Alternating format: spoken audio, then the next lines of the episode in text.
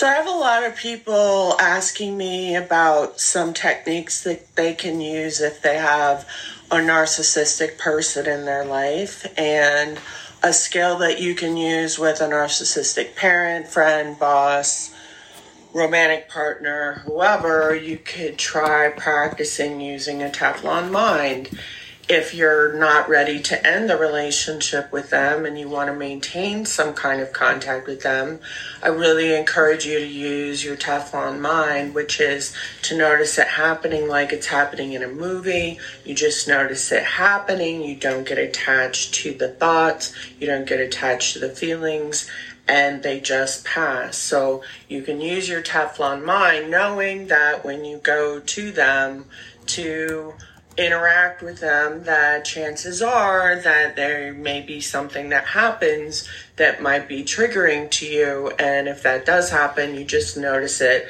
happening like it's happening in a movie. You notice your heart starting to beat faster. You notice the thoughts that you can't believe that they're doing this again.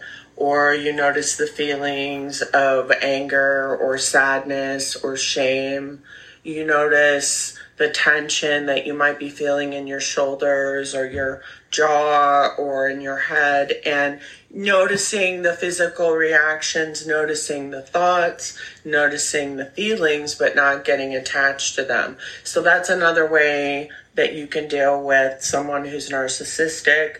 Another thing that you can do is to just make sure that when you go into an interaction with an individual like this that you have your own back. And if things start to go sideways if they start gaslighting you if they start uh, making you feel weird or making you feel triggered then have your own back and get yourself the hell out of dodge. Get them get away from them.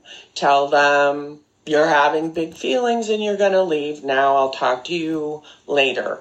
Or you know you can do things like that. I am having really big feelings. I'm going to go put myself in timeout and soothe myself and feel better and i'll come back in an hour let's say right? So those are some things that you can also do if you're dealing with someone who has those kinds of narcissistic traits i talked about earlier okay, you can do that as well. But the biggest thing is to really show up for yourself in whatever way that you need to. If that means going no contact, you do that. If that means using your Teflon mind, do that. If it means practicing other ways